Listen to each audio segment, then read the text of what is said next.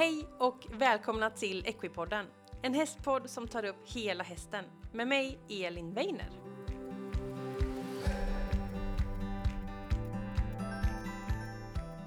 Hej alla fantastiska lyssnare och välkomna till veckans avsnitt av Equipodden.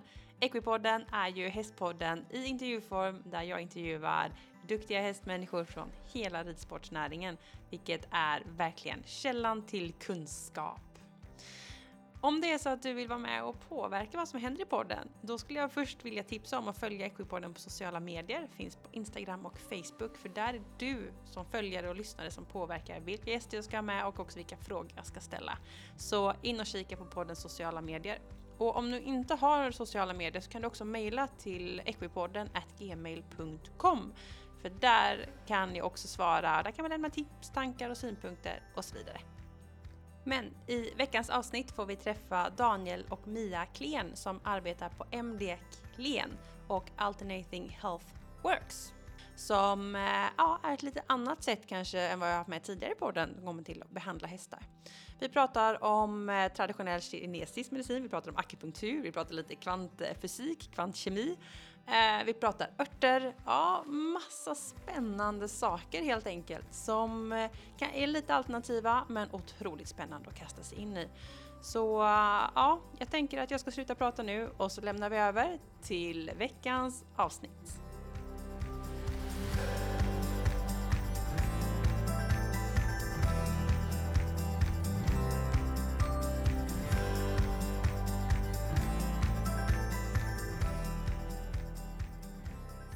Då sitter jag i Mölndal med Daniel och Mia Klen. Hej! Hallå! Hej. Hur är det med er? Bara bra. Det är bara bra. Mm. En ganska solig eh, onsdag eh, faktiskt. Det har varit fint väder, sista innan hösten kommer. Förhoppningsvis inte. vi vet inte riktigt. Nej. Eh, och innan vi säger något mer här ska vi säga att vi har x antal hundar här också. Hur många sa vi nu att det var? Fyra. Fyra stycken. Varav en är bara fyra månader. Så att eh, det kan vara lite hundljud med i dagens podd. Vi får se. Men det här ska bli jätteintressant för att eh, ni håller ju på med lite spännande saker. Kan man väl börja med att säga. Som vi ska prata om idag. Mm. Och eh, jag har en hel del kunder som har haft er ute och fått hjälp med massa bra saker med hästarna. Så tänkte jag att det här kan jag inte så mycket om. Då vill jag göra ett poddavsnitt. Eh, så ni driver ju företag som heter Alternative Health Works, eller hur? Ja. MD Klen. Mm. Och eh, vi ska prata om det här. Men jag tänkte att ni kunde få börja med att berätta om vilka ni är. Ja, eh, Mia då som träffade Daniel typ 2009-2010 där. Eh, då började jag att intressera mig för hur han jobbade för det, det ja, passade så bra med hur jag ville jobba med hästarna egentligen så det var så vi träffades i stallet. Och det var så jag började jobba med detta. Eh, hästperson, hästmänniska har jag varit sedan jag var liten. Alltid hållit på med häst. Slutade rida för typ 11 år sedan. För man får alltid den frågan, har du egna hästar eller håller du på och mm. rider och sådär. Mm. Mm, men det var egentligen att jag gjorde det, slutade med det efter en bilolycka. Mm. Så jag blev påkörd i väldigt eh, snabb fart och det var inte så mycket kvar av bagage och baksäte och så. Så att eh, jag är lite svag i nacken och då känner jag att det enda jag åker runt på några kompisars hästar ibland, det är mm. allt. Men får lov att jobba med dem hela dagarna. Eh, så det är kul. Men så min hobby har blivit lite mer hundar då, mm. vid sidan om. Så att eh, hundarna har vi tagit in lite mer i företaget, tävlar och tränar i olika discipliner och mm. utbildar mig vidare inom hunderiet också. Mm. Spännande. Ja, så hästtjej som har gått över lite ja. till eh, hund. Fast ändå alltid hästtjej va? Ändå alltid Det blir man alltid. ja, och det ligger lite nära oftast. Det är oftast några hundar i stallet. Och ja men eller hur. De, ja, de hänger alltid med. Ja. Så det är inte så stort steg egentligen. Nej. Och man får träna och kommunicera mm. och utveckla och mm. ja, ta fram potential. Mm. Det är kul. Spännande. Mm. Och vad gör du med hästarna då? Ja, men nu är det ju behandlingsjobbet då. Eh, och det som vi jobbar med så är det ju akupunktur på olika sätt. Mm.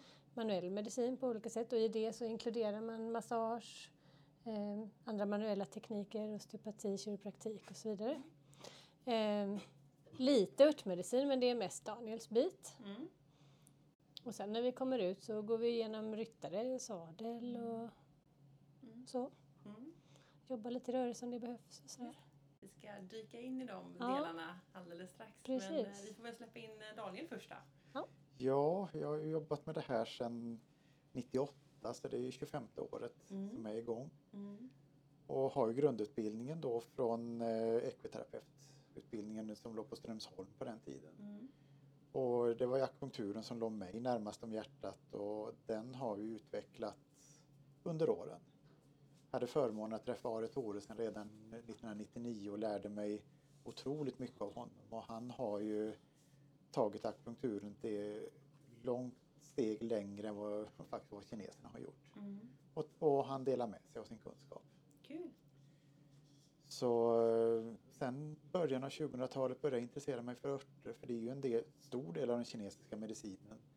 Eh, hos oss så är ju det vi kallar kinesisk medicin, det är akupunktur. Mm. 90 procent kanske Mm. och 10 procent max är örter. Mm. Hos kine- kineserna så är det ju 30 procent akupunktur bara och över 60 procent örter. Mm. Sen har jag lite qigong och lite andra övningar som, som hör till det.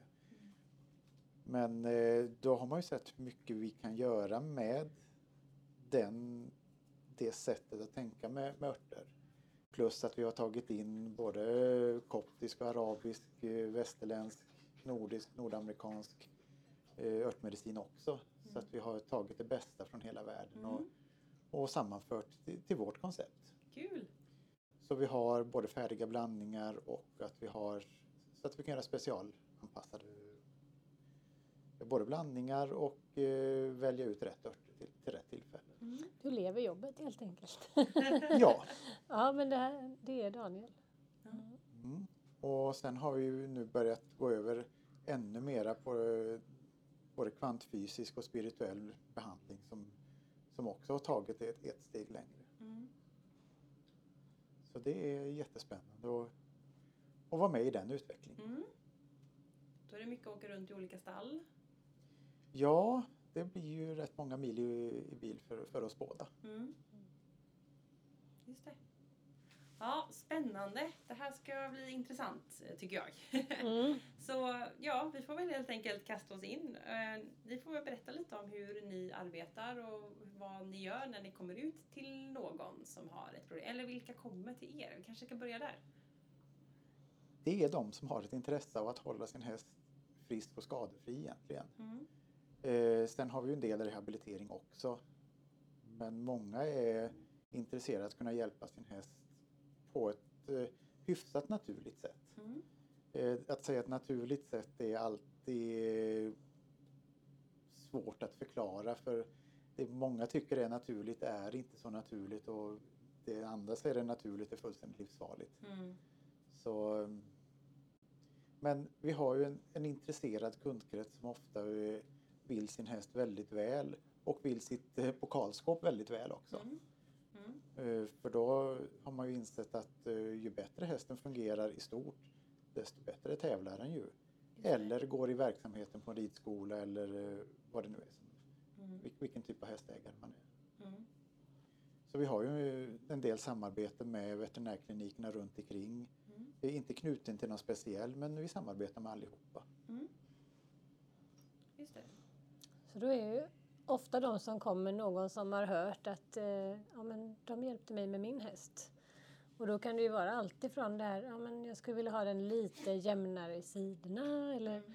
jag har ett magproblem som någon inte löser eller som vi behöver ytterligare hjälp och kompletterande medicin till veterinära Mm. hjälpen då. Just det.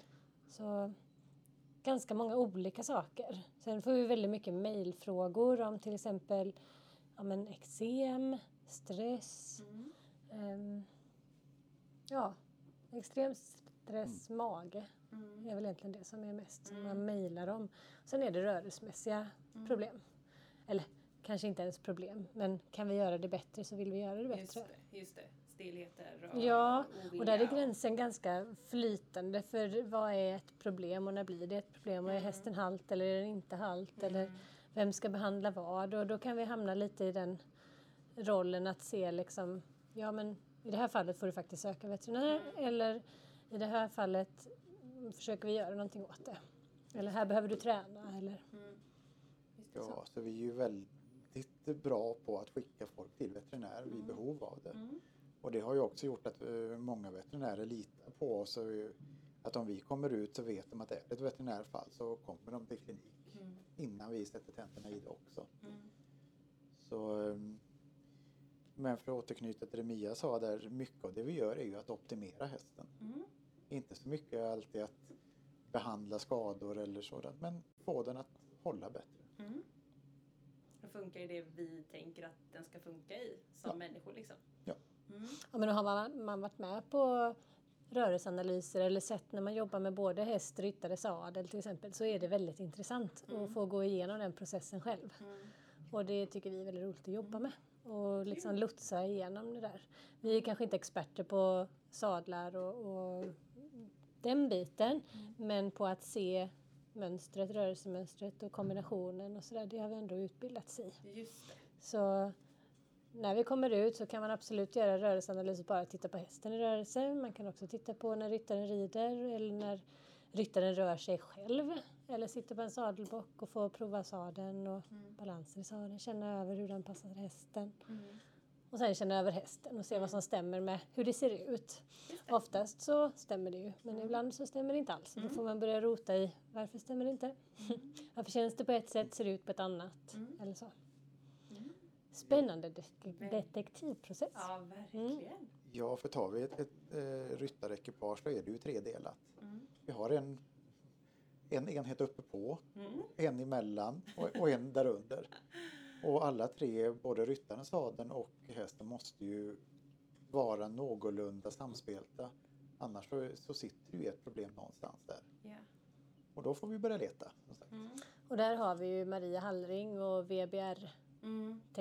eller metoden eller Ja, så. precis. Vertikalbalanserad drivning. Ja. Som har utbildat oss i det också. Och eh, ja, det är ett sätt som vi jobbar på. Mm. Och det ingår i vårt tänk och Mm.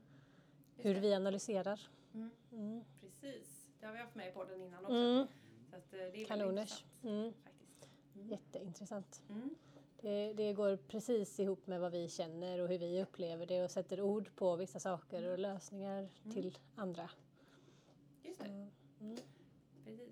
Så där är det liksom lite helheten och Mm. få med alla delar och lite som Mm. du sa Daniel att det är tre delar varav två också är levande Ja, och rör exakt. sig. Det blir Ja. ännu svårare då. Mm. Ja, för du kan ju komma till ett ekipage med medryttare där eh, den ena personen säger att hästen har svårt i ett vänstervarv. Mm. Nej, hör man bortifrån stallgången när medryttaren svarar det är högervarvet som är dåligt. Mm. Och så tittar du på hur ryttarna rör sig och det är en markant skillnad i deras rörelseschema. Och då är det inte säkert det är någon minsta fel varken på häst eller sadel. Mm. Utan det är ryttaren som behöver, behöver justera, eller ryttarna det. som behöver justeras. Få lite hjälp. Mm. Mm. Just det. Men behandlar ni ryttarna också då? Ja. Mm. Spännande.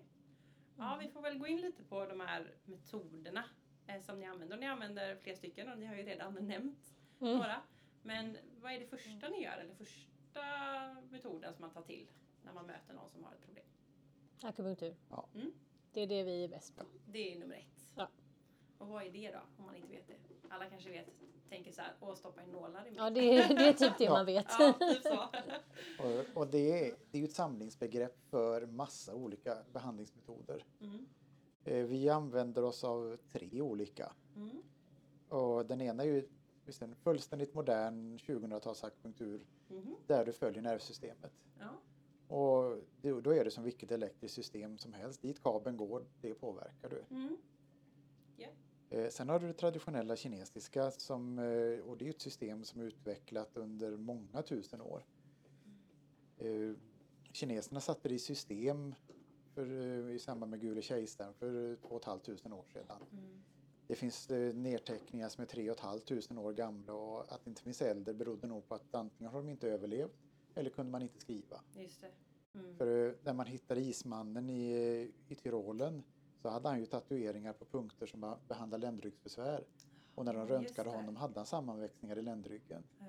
Och när tyska eh, Der Spiegel gjorde en artikel om honom så det första de poängterade var han har fått en tidig akupunkturbehandling. Ja, det är han Ötzi Ja. heter han va? Ja, just det. Och sen har vi den spirituella akupunkturen som, som är en form av kvantfysik ihop med spiritualism. Ja. Då är vi ju inne på både Einstein och, och Max Planck och, och de Mm. här killarna, Mm. Erwin Schrödinger och deras upptäckter ihop med, med annan filosofi. Mm. Den kan vi få till att programmera om kroppen på ett väldigt effektivt sätt Mm. som gör att vi inte behöver använda så mycket manuella tekniker. Framförallt kan vi vara väldigt mjuka i händerna Mm. och då riskerar vi aldrig att skada någonting. Just det. Och ibland behöver vi inte ens göra så mycket manuellt för kroppen återgår till normalläge. Mm. Och det är ju egentligen det stora målet. Mm. Just det, nollställa typ. Mm. Ja. Kan du inte berätta lite om vad det är? Gå in lite mer på vad det där är. Ja, man, eh, man letar efter kroppens svagaste punkt och så behandlar man någonting annat. Ja, okej. För, och, och det finns beskrivet i litteraturen eh, under ett par tusen år också att och det gäller att angripa inte din fiende och här är ju en skada eller sjukdom din fiende. Mm. Utan, och det är som det står i Bibeln, vänd andra sidan till. Alltså Mm. du vänder bort helt och hållet. Mm. Och då kan du få kroppen att behandla sig själv. Mm. Eh, det enklaste, eller ena sättet att, att se det på är att om någonting slutar fungera så märker du inte så mycket av det. Mm.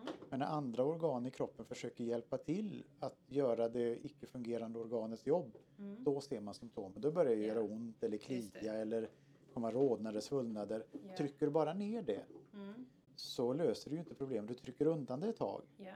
Och eh, fysiken, både den moderna fysi- fysiken med Planck och Einstein och Newton med den gamla fysiken säger ju att energi och information kan inte förstöras, Nej. bara omvandlas. Ja.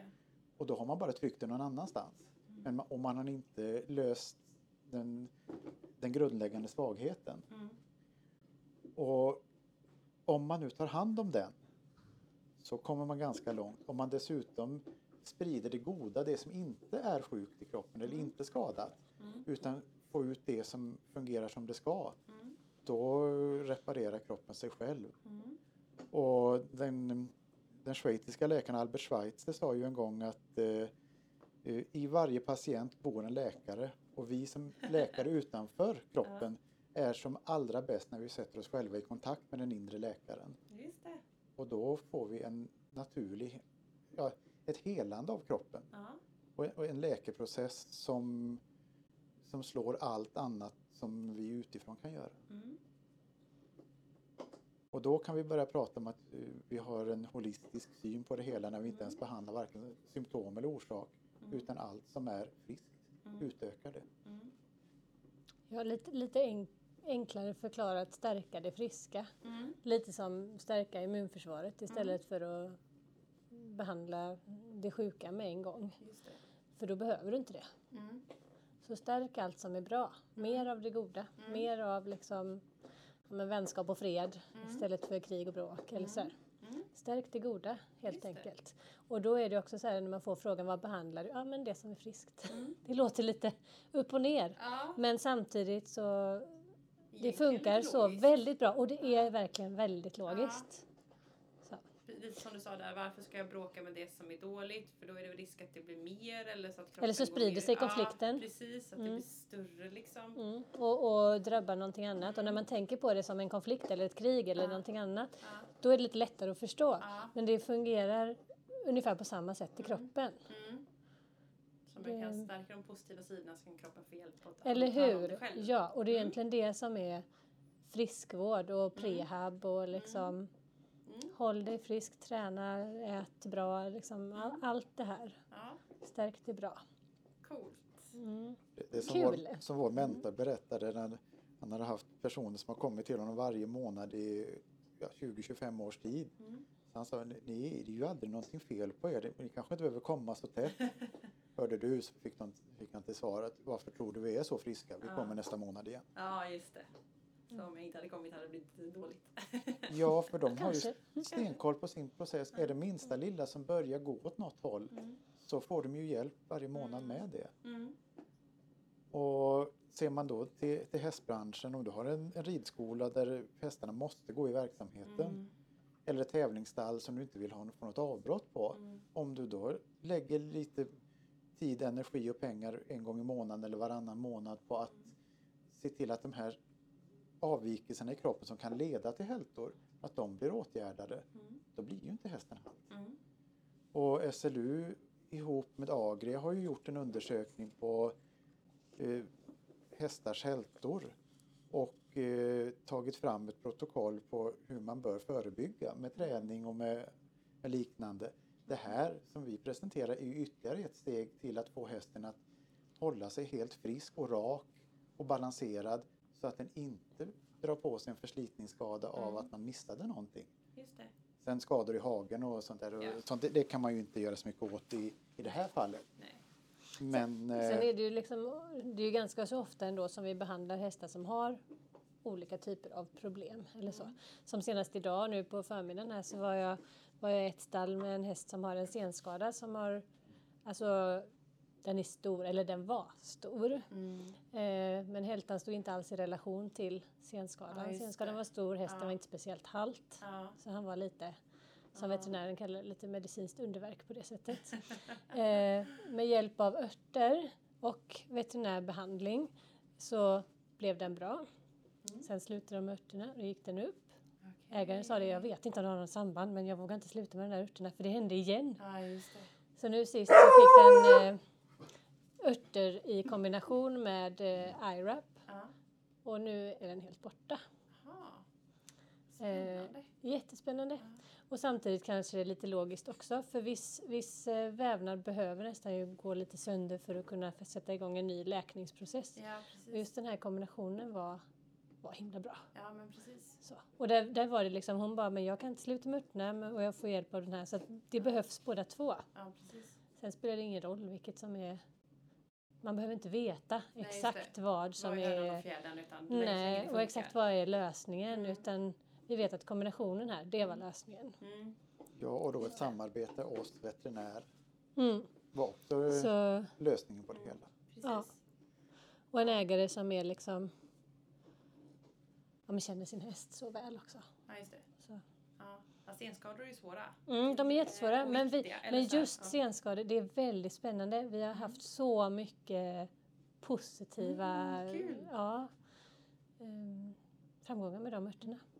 Mm. Så ja, det är faktiskt riktigt, riktigt roligt. Ja, Det och eh, men hästar som har haft eh, lite fångproblematik har vi också kunnat Mm. bidra till att hålla på rätt sida ofta. Ja, precis. Det är en hund med i podden idag. Valpisen som inte har lärt sig chilla helt och hållet. Nej, han är igång här. Eh, men om vi kopplar tillbaka lite till det här akupunkturen. Är det fortfarande nålar man använder eller är det andra verktyg i de här tre delarna som fanns? Eller hur är det? nu ska jag svära i akupunkturkyrkan. Ja, Det, behövs inte, det behöver inte vara nålar. nej, det är så. Ja. För när man har hört det utifrån tänker man ju alltid bara att det är nålar. Men eh, kan vara Ja. Akupressur eller du Ja, kan just ha laser på punkten Ja. eller du kan på något sätt aktivera punkten med liksom något annat sätt. Du stimulerar punkten på något sätt, det är det Ja. viktiga. Ja, Vilket precis. sätt är inte så viktigt. Nej, Välj, något. mm. Mm. något som funkar. Ja, stämgaffel är jättebra. Mm.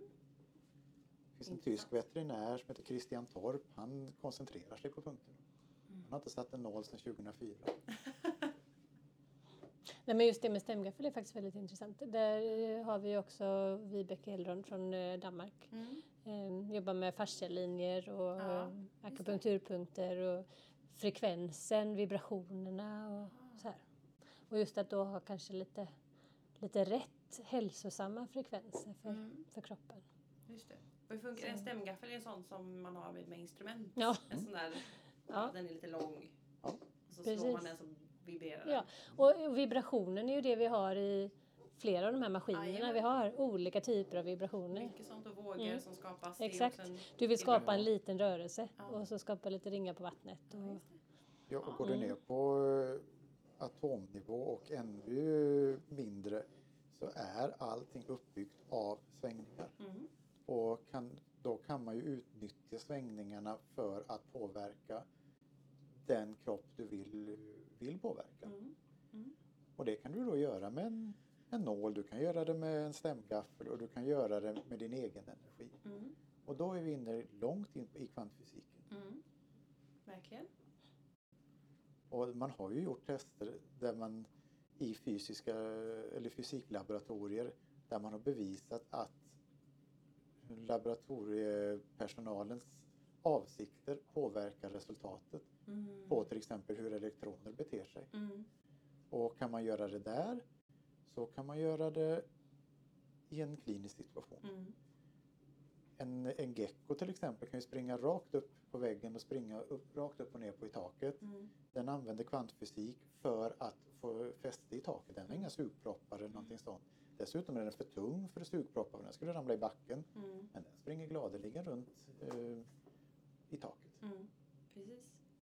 Mm. Det är bara att vi vet inte så mycket om det nu. Men vi, vi har lärt oss hur vi kan använda det i, i en behandlingssituation. Mm.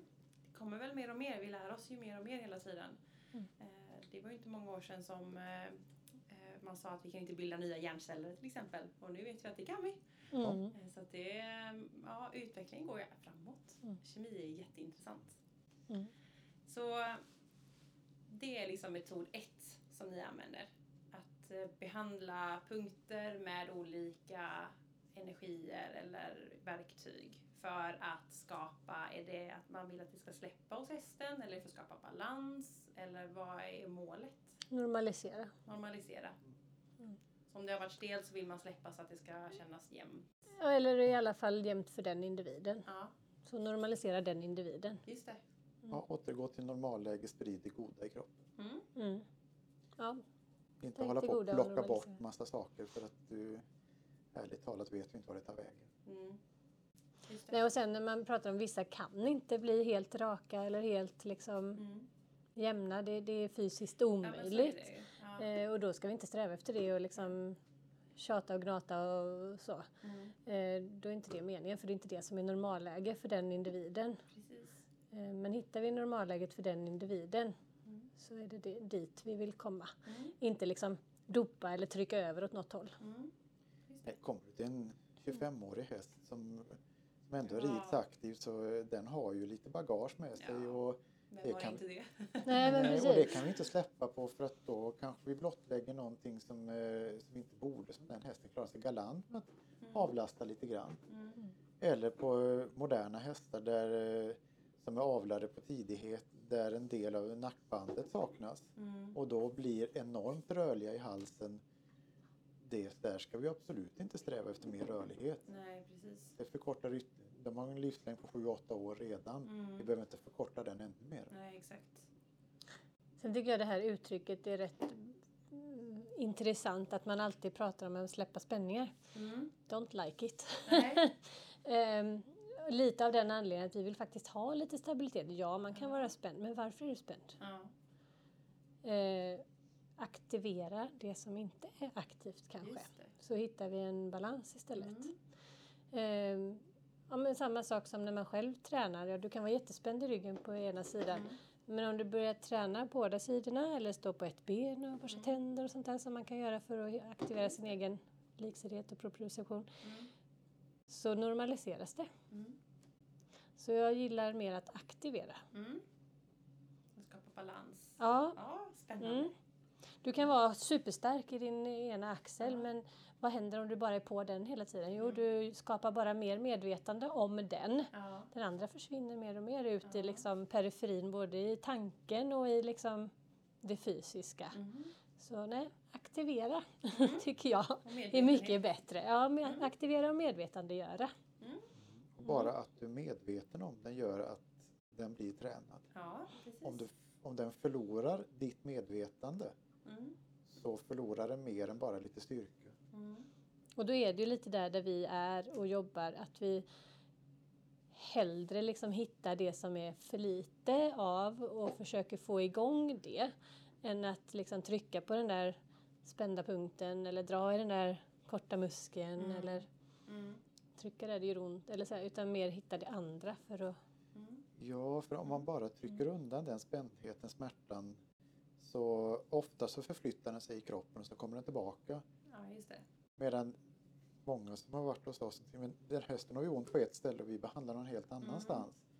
Och tycker vi är lite konstiga och knäppa men ett par dagar senare så är hästen fri från sin smärta. Och den har då fått en starkare, om, det nu var ryggen till exempel vi behandlade istället, då har den blivit starkare där. Ja. Och vi har ju haft folk som har sagt att ni gjorde ju ingenting men helt plötsligt så är, fungerar allting som det ska. Den är ju bra. Gjorde Och- ingenting. För det ser inte ut som vi gör så mycket Nej. men vi ger dem ändå en väldigt kraftig behandling. Mm. Och vi vill inte att det ska per automatik försvinna på som att du, du sätter en spruta med smärtstillande och så är smärtan borta. Mm. Den effekten är inte viktig för oss. Mm. Och vi, jag brukar säga, jag bryr mig inte om hur hästen mår de närmsta dagarna, det är inte mitt bekymmer. Men jag slipper se det, jag slipper genomlida det. Ja. Men jag vet hur den mår om fyra dagar, om en Mm. vecka. Mm. Då ska den må bra. Och det ska sakta men säkert transformeras, det besväret den har. Mm. Ska inte ta bort någonting för då vet vi inte vad det tar vägen. Mm. Mm. Ja, men det tar lite tid att väcka upp en Ja. muskel eller en eh, vad ska man säga, sensorisk eh, käns eller så här, känsla Mm. också för att kunna fungera normalt. Det, Mm. det kommer inte över en dag Mm. och, och få lite mer muskler på vänster skinka när du har haft eh, väldigt ojämnt innan. Men precis. Det tar tid. Mm, det tar lite Ja. tid. Spännande. Så det, det behövs det där samarbetet också med, med träning och med ja, men den dagliga rutinen. Och Precis. Sådär. Helheten som vi Mm, sa innan. Det exakt. holistiska det finns så mycket i det där Ja. holistiska. Ja, det är inte lätt Mm. att ha häst alltså. Nej, nej men precis. Du ska ha en fantastisk hovslagare, så ska du ha en fantastisk veterinär, så ska du ha en fantastisk tränare, så ska Ja. du vara själv duktig och sadelprovare och allt, allt liksom. Det är mycket Det är mycket i teamet Mm. som behöver funka. Yes. Okej, så nu har vi pratat lite om akupunkturdelen. Eh, sen vet jag att ni gör också någonting som heter AMT. Vad är det för någonting? Vi har valt att kalla det avancerad manuell terapi. Mm. Daniel är ju utbildad av en kiropraktor, jag är också Mm. utbildad av en kiropraktor och vi är utbildade i, i osteopati och naprapati Mm. och så också, men fokus på häst. Ehm, man vill ju kanske inte kalla sig hästkiropraktor eller sådär för att det, det får vara förbehållet de legitimerade yrkena på humansidan. För vi är inte utbildade humanterapeuter Från- från först. Ja, nej, utan vi har bara gått och utbildat oss hos hästkiropraktorer, naprapater, osteopater, djurdelen. Mm. Mm. Sen har jag gått en del kurser på människa också men det är inte liksom den här renodlade Mm. eh, kiropraktorutbildningen eller så. Där har vi donterapin med oss för människa. Ja, Mm. och eh, men, men den avancerade manuella terapin, dels så är det ju mobilisering, eh, manipulationer, Mm. du lirkar och töjer lite i ligament, se till att eh, du har normal rörlighet eller god rörlighet i leder och Mm. annars så får man fixa det som går utan att vara liksom brutal. Vi är Mm. försiktiga när vi jobbar, Vi- det behövs inte mycket kraft, det behövs att rikta energi åt rätt håll. Liksom. Just det. Ja, ja. Ja, kort Ja. beskrivet så man påverkar både skelett och ligament och Mm. mjukdelar och andra Mm. mjukdelar runt omkring. Mm. Sen gör vi ju mycket av den avancerade manuella tekniken med hjälp av akupunkturen. ja, precis. Jag förstår att det går ihop lite. För Mm. det vi vill är ju inte egentligen att om du har en låsning i mitt i ryggen för att musklerna där är antingen aktiverade eller förslappade Mm. så är det, det är ingen större idé att bara behandla det området Mm. För att då löser vi inte bekymret. Mm. Om vi kan få lillhjärnan och koordinationen att programmeras om Mm. så att den utjämnar muskulaturen. Mm. För en, en led kan inte låsa sig. Mm. Det, med, med visst undantag av knäleden i ståapparaten på häst. Mm. Men en normal led kan inte låsa sig. Mm. Det är alltid någon vävnad utanför som, som spänner som gör att det upplevs som lås. Och om vi då kan programmera om lillhjärnan till att den inte spänner sig så att leden låser sig eller att en ryggkota ställer sig snett eller eh, en muskel drar till så att en, en annan led Mm. får en inskränkning. Då har vi ju nått målet. Mm. Och det gör vi väldigt sällan med att behandla lokalt. Mm. Är det lås med övergången mellan eh, bröst och ländrygg så visst, du kan hjälpa till att lirka upp där. Men det är mer för behaget för hästen här och nu. Just det. Vi löser det genom att behandla någon annanstans. Mm. Oftast då med nålar. Långsiktigt. Ja. Mm. Just. Ja, det är klart ibland kan det vara något akut man behöver hjälp med direkt så. Mm. Eh, sträckning eller något sånt där. Men i det långa loppet är det ju långsiktigheten man behöver Mm. tänka på. Ja. Mm. Kul! Och det är också skillnaden med att behöva komma på behandling två gånger i veckan eller varje vecka jämfört med att komma en gång i månaden eller en gång varannan månad Ja. och ändå ha samma resultat i slutändan. Mm. Eh, När jag gick första kurserna för ARE så frågade han hur ofta vi behandlade Mm. och då var man ju lärd att behandla en gång i veckan. Mm. Varför det? sa han. Det tar ju tre veckor att ta åt en behandling. Mm. På det, hade jag fria händer både på travare och islänningar. Jag tänkte då prövar vi. Ja. Så jag satte upp några på varje vecka, några varannan och några var fjärde. Mm. De som var bäst resultat på och mest hållbart var var fjärde vecka när vi Mm. tittade efter ett halvår efter nio månader. Mm. Så eh, att behandla för tätt ger inte så mycket. Nej, just det. Det kostar nästan bara pengar och tid. Ja, Mm. Bättre att komma lite Ja, senare. och där är det ju tillbaka igen till att teamworket behöver funka. Det som man Ja. gör emellan behöver funka. Det som vi gör är ju inte något som löser hela problemet så är det färdigt sen. Utan det är ju liksom hela processen som Ja. behöver vara på samma spår. Ja. ja, just det. Så. Men så ja, den här manuella medicinen är en liten blandning av olika tekniker hos oss. Mm. Det som behövs helt enkelt. Ja, Mm. Bra, då hoppar vi vidare. Eh, örter har jag också skrivit upp och vi har ju nosat lite på det. Men det här är ju väldigt spännande tycker jag. Eh, och också lite alternativt. Vissa tycker att det är jättebra och vissa tycker att vad är det där för skräp, typ. Vad tycker ni? Eller vad tänker ni? ja den som påstår att, eh, att örtmedicin inte påverkar har för det första aldrig druckit kaffe eller te. Just det. Vi har en lagstiftad rättighet till en örtmedicinsk behandling i Mhm. Sverige. Två Jaså? gånger om dagen. Ja, Det visste inte jag. kafferast. Ja, ja. det fattar inte jag. Smart. Och, och sen om någon vill ge en häst lite mer energi så, så ökar man på havregivaren. Mm. Vad är havre? Jo, en ört. Mm. och hela betet och Ja, vart du väljer att ha dem på bete. Och, Mm. Och så Mm. påstår man att ja, men det har bara vissa effekter. Då kan man titta på apotekets mediciner, var de Mm. har sitt ursprung. Ja. Och en övervägande del av dem har ett ursprung i naturmedicin. Jajamän. Bara ta aspirin till exempel eller Mm. salicylsyra som Mm. är ju i alla fall har varit en av de kanske mest säljande medicinerna världen över. Mm. Ja, namnet kommer från Spirea ulmaris, alltså älgört som Mm. växer i varenda dike här. Mm. Och namnet salicylsyra kommer från salix, eh, eh, pilsläktet bland träden. Precis. Så att det man har gjort där är ju syntetiserat det för att det finns inte tillräckligt med odlingsmark för att Nej, tillgodose världsmarknadsbehovet av det. precis. Ja. Och sen vill man ju standardisera att en, en tablett ska innehålla 500 milligram Ja, av precis. ämnet. Och det gör inte en näve örter. Nej. Den kan göra men det är inte säkert, man Nej, vet inte. Och det det vet ju alla som har häst att man tar en analys på höet. Ja. Och det är ju samma här. Ja.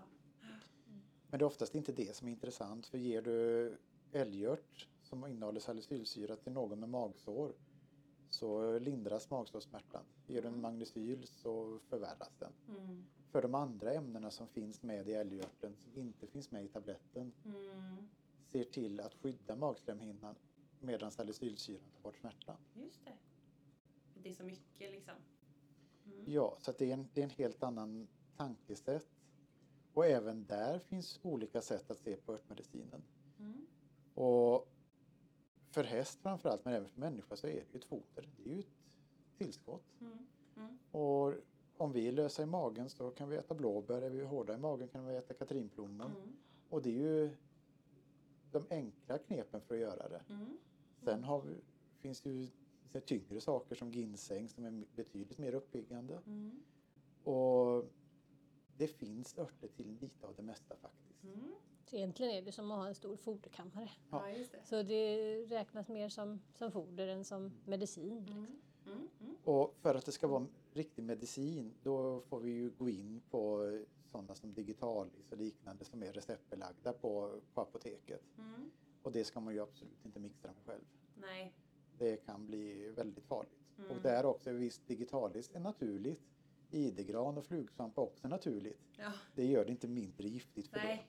Jag vill inte äta en flugsvamp. Nej. Nej. Och så de eh, örttillskotten som vi har, vi har är ju De vi är bäst på det är ju våra blandningar Mm. som är specialanpassade för vissa olika saker som man, som man kan välja själv. Har du en senskada som vi pratade om förut så har vi en blandning som heter MD Tendon Mm. som verkligen leder in örterna till senvävnaden och Mm. hjälper dem. Men det är fortfarande ett foder. Mm. Eh, och det har vi för massa olika som, som stimulerar olika funktioner i kroppen som mag, eh, mag-tarmsystemet, eh, senorna, cirkulationen Mm. och så. Mm. Sen kan vi ju göra egen special som vi pratade om förut där vi inte angriper förövaren utan vi hjälper kroppen att stimulera men där får vi ju hjälpa till. Det är Mm. oftast inget man, man kan välja själv rakt av. Så. Just det. Och bakgrunden till eh, blandningarna det är egentligen att du har läst både den traditionella kinesiska örtmedicinen och västerländsk medicin och koptisk medicin och lite arabisk eh, örtmedicin, Mm. lite av varje helt enkelt. Så, Ja. eh, Och många gånger kan ju de här blandningarna egentligen ersätta en akupunkturbehandling. Det är lite som att trycka på samma Ja. knappar. Ja. fast du gör det med någonting du stoppar i dig istället. Lite som till exempel du skulle kunna äta, ja, säg lamm om du mår på ett sätt. Du ska äta broccoli om du mår på ett annat sätt. Just det. Eh, Just det. Ja, Och förr i den kinesiska örtfarmakopén så stod just det med också. Eh, lamm är en ört, Mm. eh, fläsk en annan, nötkött en Jaha. tredje. För att om du har en viss, eh, viss obalans i kroppen så mår du bättre av det ena eller det andra kött och förmodligen också mår sämre av det, Mm. av andra sorter. Just det. Och så där fanns ju kött och det fanns baljväxter och Mm. sädeslag och fiskar och ja, allt som man då åt Mm. fanns kategoriserat utefter vilka organ det påverkar. Ja, ja. Och det finns en eh, restaurang i Seoul där det står en hovmästare innanför dörren och en läkare. Nej, Så läkaren tar pulsen på dig och bestämmer utefter din dagsform vad du ska äta. vilken meny man får. Ja, Precis. Här får För man inte välja själv. för pulstagningen är en viktig del i en traditionell kinesisk diagnos. Och den, eller om vi tar den på, vår, på vårt vis, avslöjar väldigt mycket om hur hästen mår. Mm. Eller ryttaren såklart också. Ja, just det. Och utefter det så kan du göra en behandling som går verkligen på djupet. Mm. Som sagt, den är inte supersnabb men den, den transformerar både ryttare och häst. Mm. Så ni tar Mm. puls också när ni kommer ut? Ja. Men, men eh, inte sådär vi mäter liksom antal slag bara utan det är mer, du gör det på ett traditionellt kinesiskt sätt. Och vad Så, innebär det då? ehm, man känner av de olika systemen i kroppen. Mm. Eh, och, och på varje handled så har man flera olika punkter på olika djup som säger olika saker. Mm. Så då känner man av det. det är det som är en liten del i undersökningsmetoden. Ja. Mm. Det är faktiskt inte så svårt att lära sig eh, och känna av det. Så, Det här hade jag ingen aning om. Det här var ju kul. Lätt att Ja. lära sig men tar lång tid att lära sig tolka på rätt Ja, det vis. är klart. Det är en Ja. känsla Men- kanske. Ja. Men man kan lätt visa någon hur det fungerar och att vem som helst egentligen kan uppleva de olika skillnaderna. Mm. ja. Och hästarna har ju inget sånt ställe som för oss är lätt att lägga händerna på. Nej. Utan det är då vi lägger händerna på oss själva och Mm. kanske lutar oss mot hästen. Och när man kan det så kan man stå en centimeter bort och en decimeter bort och en meter bort. Ja, och känna på din puls för Ja, att se ja men hästen. precis. För Ja. man, och det är det som är så lätt att visa en annan. Ja. För när man, när man koncentrerar eller när man håller på ett ställe, du tar Mm. pulsen på dig själv och så lutar du dig mot någon, då förändras den. Då är det som att er energi går i synk. Ja. Precis. Då är det Och då är det egentligen skillnaden som vi Ja. mäter. Just det. Eh, och utefter den så får man lite mer indikationer på liksom statusen och vad vi vill göra och Mm. vad man behöver gå upp och, eller gå in och förstärka. Mm. Så, Och då är vi återigen igen inne på ett kvantfysiskt fenomen där du Mm. kan sätta dig i samklang med den du tar pulsen på Mm. Och känna av. För det, hur du än gör så är det en eh, subjektiv puls. Mm. För när du känner på samma blodkärl en centimeter mellan två pulspunkter så kan inte pulsen skilja särskilt mycket. Mm. Framförallt inte i hastighet och styrka och så. Nej. Eller att att blodkärlet skulle kunna vara mindre för att du har en ärrvävnad i den. Mm. Men i så fall är den konstant. Mm. Men du kan känna massa olika skillnader och det är för att du upplever dem Mm. som, som skillnader. Mm. Inte för att det rent fysiskt slår olika. Mm. Och då kan du göra det på dig själv eller när du koncentrerar dig på någon annan eller i kontakt med någon annan. Mm. Och det är ju en träningsfråga. Och då, Ja, det då finns det ju liksom som ett schema eller man ska säga där man liksom eh, checkar av hur är det området och hur är det området och hur är det området. Mm. Och, så här. Mm. och då får man lite svar som är starkt eller svagt eller snabbt eller långsamt eller sådär. Mm. Det är lite som att när du kommer till verkstad med bilen och pluggar in den här Ja, datorn i, precis. i uttaget. Ja. Och så läser man av olika punkter och Mm. får fram ett, ett, ett, ett mätvärde på det. Ja, precis. Byt det här, säger bilen. Ja, precis. Slå på olja och vi säger på slå på eh, Ja. någon ört eller sätt en Ja. nål eller någonting. Ja. Mm. Häftigt. Det är verkligen ett helhets liksom, arbete. Eh, och ett långsiktigt arbete har jag ju såklart, det har vi sagt också men när Mm. vi pratar. Men eh, vad är det, alltså jag tänker ändå så här, jag tror att ändå hästfolk är ändå ganska bra. Vi ger oftast kanske munkpeppar till ston och man kanske ger tillskott och sådär. Mm. Eh, hur upplever ni att hästvärlden är bra eller dåliga på att ta till eh, örter och använda det? Fler och fler upptäcker det. Mm. Finns det Och en vilja, känner du? ja, för man vill hästen väl Mm. Utan att eh, skada hästen. Mm. För många av de här örterna är ju snarare pro-behandling än antibehandling. Mm. För en antibehandling trycker ju alltid ner. Mm. Tar du antibiotika så är det för att döda Precis. den bakterie som... det som är dåligt. Ja, Mm. ger du probiotika så stimulerar du de bakterier du har. Ja. Och vi siktar ju på att det ska vara så mycket pro som möjligt. Mm. Så det som egentligen är det heter ju antiinflammatoriskt om man siktar på att göra något åt en inflammation. Mm. Men det kan ju också vara procirkulatoriskt för att det är ingen som förstår det ordet. Så då, Mm. då är man lite slarvig och, och använder antiinflammatoriskt. Mm. Medan det egentligen är skicka dit blod och ta hand om det som är skadat. Ja. Och allra helst om man då kombinerar det med någonting som, som då inte angriper själva fienden. Mm. Så får man också ett ännu bättre resultat. Mm. Mm. Och de örterna som folk oftast använder, eller som jag upplever i alla fall de känner till, så är det ju som du sa munkpeppar Mm. just för att dämpa lite överdriven hingstighet eller stovighet Ja, eller, precis. Eller sådär. eller sådär. Ja. Ja, fast Ja. det är karens på den, så då ska du inte använda just den. Vi har en blandning som heter. MD-HEAT som är effektivare än vad munkpepparn är och Ah. ingen karens på. ja, det är bra. Nej, precis, man behöver ha lite alternativ. Mm. Ehm, och sen så är det ju ja, men nypon och gurkmeja använder ju en del folk. Och Så. det, som, det som är med de örterna som vi har är ju att det inte bara är de här traditionella svenska eller Mm. europeiska örterna utan en del, en del kinesisk medicin i det. Mm. Eh, eller kinesiska örter får man väl säga då. Ja, just För att det inte är någon slags medicin. Nej, precis. Ja, vi har ju en blandning som är väldigt bra vid- för fånghästar. Ja. Och där har vi ju Echinacea som är en nordamerikansk ört. Mm.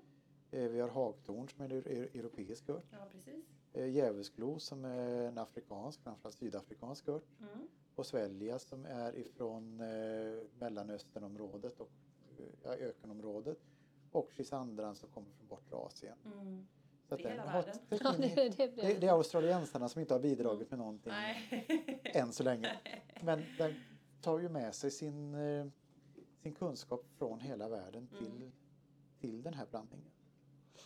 Och sen eh, för att nämna en annan blandning som vi har fått väldigt, väldigt mycket bra feedback på genom åren så är det ju HOF Mm. för att stärka hovkvalitet, just torra spröda hovar. Mm.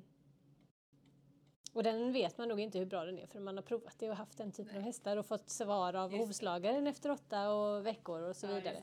När de bara, har du gjort något med hovarna här nu? Ja, ja, precis. Och Eh, sen, ja. Den har ju inte haft chans att växa ner. Nej, för att den, vi utnyttjar ju blodkärlen på insidan hoven Ja. som då antingen tillför mera fukt Mm. eller transporterar bort fukt om det är för, för blöta, för, för mjuka hovar. Ja. Och med blodet kommer ju näring också. Jajamän. Så det har ju hänt att bara på några dagar så har hela hoven förändrats. Oj, så snabbt. Jag tänker hovar ändå växer ju rätt långsamt. Ja, Mm. men just för att det kommer från blodkärlen på insidan och exakt. tar ju med sig hela hoven. Ja. Coolt. Och sen har vi ju metan också för alla hästar med depåer Mhm. för att minska fångrisken. Mm. Och, eller bara minska bukomfånget. Mm. Fast man får frågan ganska många gånger, funkar den på mig också? Ja, precis. Ja, Inte riktigt. Eller? Du är lite striktare med dieten på din häst. Ja, det där är också väldigt Mm. intressant. Vi räknar på millimetern till hästen men själv stoppar Mm. man i sig det Lite av varje. Ja, precis. Ja. Mm. ja, vad spännande. Och det är någonting som liksom man inkluderar alltid i dieten då hos hästen, eller maten. Eller är det perioder? Ofta är det perioder. Mm. Och sen är det ju sådär som hon med senskadade hästen, man testar att hålla upp liksom. Ja, I vissa fall går det jättebra, eller de flesta går det jättebra för man har normaliserat. Men i andra fall så går det inte Nej, riktigt. just det. Som till exempel någon som har artros och börjar bli lite äldre. Du kanske Ja. behöver stå på vissa saker för att kännas lite mjukare i kroppen, ha lite mer cirkulation Ja. i både fascia och muskler och, och sådär. Ehm, Så ibland behöver du stå på det längre tid, Mm. ibland så räcker det att normalisera. Det. Och ibland i vissa perioder om året. Mm. Apropå munkpeppar då till exempel. Exakt. Eller päls... Så, kan eller också. pälsbyten. Ja, det är Ja. tungt. Ja.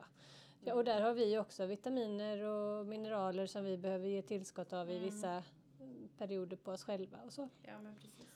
Eh, sen så eh, ser ju de flesta av oss till att äta ganska mycket mer, eh, vad ska man säga, oli, eh, oliksidig kost så att Mm. man får med sig Ja, mycket för, av olika. för där är ju en sak man kan nämna vad det gäller häst. Att för att en häst ska fungera ordentligt så bör den ha minst 25, helst 30 arter i fodret. Ja. Ett svenskt utsäde har Mm. fyra. Och för ett antal år sedan så det kungliga stallet i Jordanien, de kom fram till att deras araber behövde ett visst näringsvärde och det motsvarar näringsvärdet hos Timotej. Så de specialbeställde hö från Europa med enbart Timotej. Ja. Det, det stämde ju perfekt, det var ju Ja. vetenskapligt. Varenda häst tror jag fick, ja, de hade 200 hästar, jag tror 180 fick kolik. Ja. För de klarar inte det. Nej.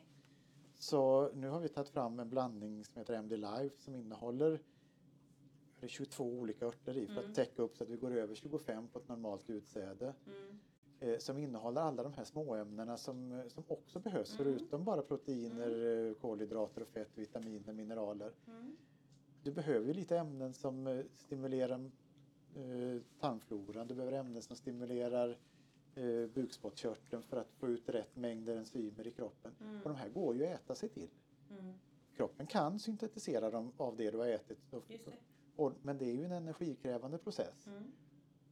Ger du den här så hjälper du kroppen att, eh, att eh, tillföra dem. Mm. Och då kan den lägga kraften på att producera det den behöver för att utvecklas som, som sporthäst eller som, Mm. bara som eh, kompishäst Mm. och må bättre. Mm. Så att den är en, faktiskt en rätt så revolutionerande blandning. Mm. Häftigt. Ehm, om man nu lyssnar på det här och känner så här, jaha, örter har jag aldrig tänkt. Kan man liksom lista ut själv och chans, liksom, beställa grejer själv? Ni berättade att ni har lite färdiga blandningar och sådär. Eller är det sånt som man liksom inte ska mixtra med själv och mer be om hjälp? Förstår ni hur jag menar? Det vi har i butiken, eh, där, eh, där kan man mixtra själv. Ja, Eh, om man läser på. Ja, då, där är ju kategoriserat till exempel senskal eller senor och Mm. då, då finns tendon med där eller moverblandningarna som är för allmänt i rörelseapparaten. De är aldrig någon fara att ge. Mm. Eh, som vi pratade om förut med digitalis och liknande, något sånt Mm. finns ju absolut inte i butiken. Mm. Och vi har inte dem i sortimentet heller riktigt så kraftiga för att Nej. det finns alltid risk att man gör fel och då blir det farligt och det, det ska vi inte utsätta någon för. Nej, precis. Men specialinriktade blandningar kan vi göra eller hjälpa till att välja exakt vad du ska ha Mm. Utefter vilket resultat du strävar efter Just det, vad också. man har för problem och vad man vill nå och sådär. Ja. Det är ju ingen mängd man ger. Av de här örterna så är ju standard eh, som vi har koncentrationen 1 till 3 Mm. och man ger 5 till 8 milliliter. Ja, det är inte mycket. Det är inte mycket, det är en halv matsked. Så det är liksom ingen foder de blir mätt på utan Nej. det är verkligen för att berika det Mm. fodret som de redan får i sig. Ja, men lite så. Ja. Vi mår också bra av kryddor av Ja. olika slag och kryddor är ju örter. Eh, ja, kanel finns ju och Och lyssnar på Fredrik Paulun så säger han ät kryddor för där finns det som, som saknas i den andra delen av maten. Mm. Så i, i hyllan där är det massa olika kryddor. Mm. Mynta och timjan Ja. och finns väl lite olika sorter och lakrits. Och... Kul! Ja, Ja. då kan man eh, ja, testa lite själv också. Jag tänker så att man inte gör något fel utan det går att... Nej, Läsa hade det till varit då. farliga grejer så hade vi inte fått sälja det, höll på att säga. Om nej, det, precis, om det var för mycket. velat. Och jag menar, man är ju... Man ger ju inte en hel flaska åt gången. Nej, Liksom. det är lite grann. Och Det är så lite får man utvärdera, Ja. testa sig fram. Ja, precis. Så egentligen kan man säga, och även med akupunkturen och, och behandlingarna, det, det värsta som kan hända är oftast att man antingen missar att analysera och hitta liksom problemet Mm. så att man går lite på fel sak och man därför kanske inte får något svar. Mm. Just det. Så att man liksom misslyckas på så sätt att okej, jag hittade inte orsaken eller jag provade fel lösning. Just det. Eh, inte sådär att ja, det här gjorde vi eller stoppade i och det blev katastrof. Nej, just det. Eh, för så pass milda saker är det så att det är mer, ja precis, Mm. uteblivet resultat som Mm. är det stora, Mm. det största problemet. Ja, Ja, och, och det, för det vill man ju ha. Ja, är ja, för vi strävar ju efter att kroppen ska återgå till normalläge. Mm. Inte att vi ska tvinga den till någonting genom en, en kraftig behandling av något slag. Mm. Mm. Och då är, är ju också, visst man kan få en behandlingsreaktion men biverkningsrisken eller skaderisken är i princip borta. Mm. Den är, den är obefintlig. Mm. Lite förutsatt att du så att du inte punkterar något organ med en nål. Just något, det. Såklart. Ja. Men eh, det du gör behandlingsmässigt är i princip skadefritt. Mm. Mm. Häftigt. Ja, det här var ett spännande avsnitt. Lite Mm. annorlunda eh, och Mm. lite, lite nischat. Eh, men Mm. jättekul att få höra er prata och resonera och se en annan vinkel av det här med friskvård och häst och behandlingar och vad man kan hjälpa hästen med. För det finns ju så mycket vi faktiskt kan göra. Mm. Ja, vi gör ju lite annorlunda jämfört Mm. med de flesta andra i Ja, alla precis. fall. Det vanliga man hör. Nu gör jag sån här snufföron för Ja. er som lyssnar. Men eh, det vanliga man hör det är någon som kommer ut och masserar och så eh, grejer drar lite där. Och här är det ett annat tänk. Ja, och fullt fokus på det, på det smärtande området. Mm, precis. Mm. Jätteintressant. Nu har vi pratat Mm. nästan en hel timme. Ja. Eh, jag tänkte vi skulle runda av lite grann. Men om man tyckte det här var intressant och tyckte ni verkade intressanta, hur gör man för att komma i kontakt med er eller följa er?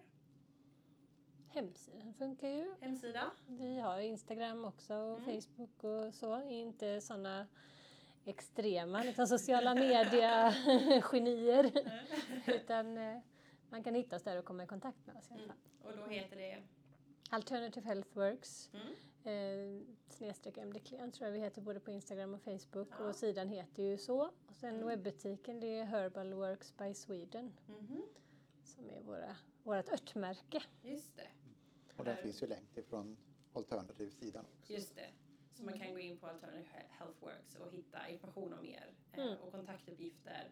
Mm. Och ska man hamna då i shoppen om man behöver testa någon ört. Ja, Mm. Mm. Eller bara vill läsa såklart. lite mer. Ja, men eller hur? ja, och det är såklart bara höra av sig om man vill ha hjälp. Så Mm. Och där finns även formulär om man vill ha specialanpassade blandningar också. Just det, man kan skicka in. Och ni gör en del resor i landet har jag sett. Ni är lite Ja. överallt. Ja, Alltså jag är till och från i Skåne och du är till och från i Stockholm har det väl blivit. Eller Mm. ibland är jag där också. och Värmland, Men, eh, och Värmland också. Precis, Värmland, Östergötland, Stockholm, Skåne. Mm. Och sen mestadels eh, veck- på veckorna här Mm. omkring då. Just det. Eh, typ Kungsbacka, Varberg, Borås, eh, Uddevalla. Ja, hela Mm. Västra Götaland. Mm. Men sen är man ett gäng och vill att vi ska komma så, är det ju, så kommer vi ju. Mm. Det går bara att höra av sig. Ja, Ja, föreläsningar och kurser är också en del Just av det. vi håller på med och Okej. det vi tycker är kul. Mm. Ni gör lite utbildning också. Ja, Ni så sånt, så ja, så sånt är också det som vi Mm. tycker är roligt. Och där kan man ha en del kurser för hästägare också Mm. om man vill ha till exempel för urtmedicin eller för lite massage för hemmabruk eller bara gå igenom sin häst och Mm.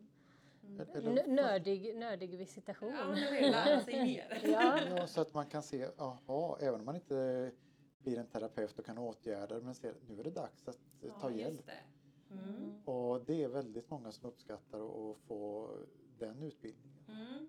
Eller ti- tips på mm, träningsövningar och sånt där. Mm. Också väldigt roligt. Ja, och lite som du sa där hemma, Mm. hemmabruket, att man liksom ska kunna Mm. känna sin häst. Ja, precis. Målet är ju inte att vi ska komma oftare än kanske en gång i halvåret och att antingen blir det två gånger eller Mm. så blir det en eller tre gånger. Mm. Eh, men det är väl kanske det som vi tycker Mm. skulle vara normalt. Då skulle vi vara nöjda om patienten håller sig på banan så Ja. pass länge. det låter väl vettigt att sträva Mm. efter. Och sen är det en del som har, som tävlar på hög nivå som inför större tävlingar i alla fall vill att vi ska bara kolla igenom Ja, så att det läget. inte är någonting. Mm. Mm. Och det gör vi ju gärna också. Mm. Mm. Det är inte något på gång. Liksom. Och vi har ju en, Lite sådär en vecka innan lopp. Ja, precis. ja, en del tävlingshästar som vi regelbundet kollar över. Det är det är inte alltid säkert vi gör någonting med dem. Mm. Men då vet vi att vid det här datumet så var hästen helt okej. Det. Och då eh, tävlar de of- oftast också mycket bättre Mm. och jämnare. Mm. Precis. Och sen som vi sa innan, allt kan hända. Man kan ju fortfarande bryta benet i hagen dagen efter. Liksom. Japp. Sånt, eh, Och det sitter ju en Tyvärr. människa där som, som stör tävlingsframgången också. just det. Som blir nervös och svänger fel hinder. Ja. Ja, eller om det är travlopp så sitter någon annan och stänger in den eller kör på en eller just det. ställer till det. Ja, Så att, eh, det är mycket som kan hända. Ja, livet är oförutsägbart.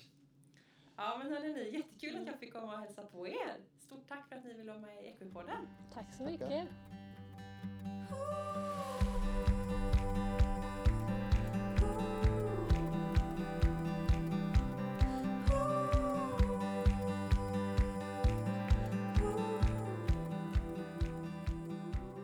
Härligt! Ett jättespännande och intressant avsnitt, verkligen. Jag lärde mig massa roliga saker eh, som jag tar med mig framåt och jag hoppas också att du kände att du lärde dig någonting.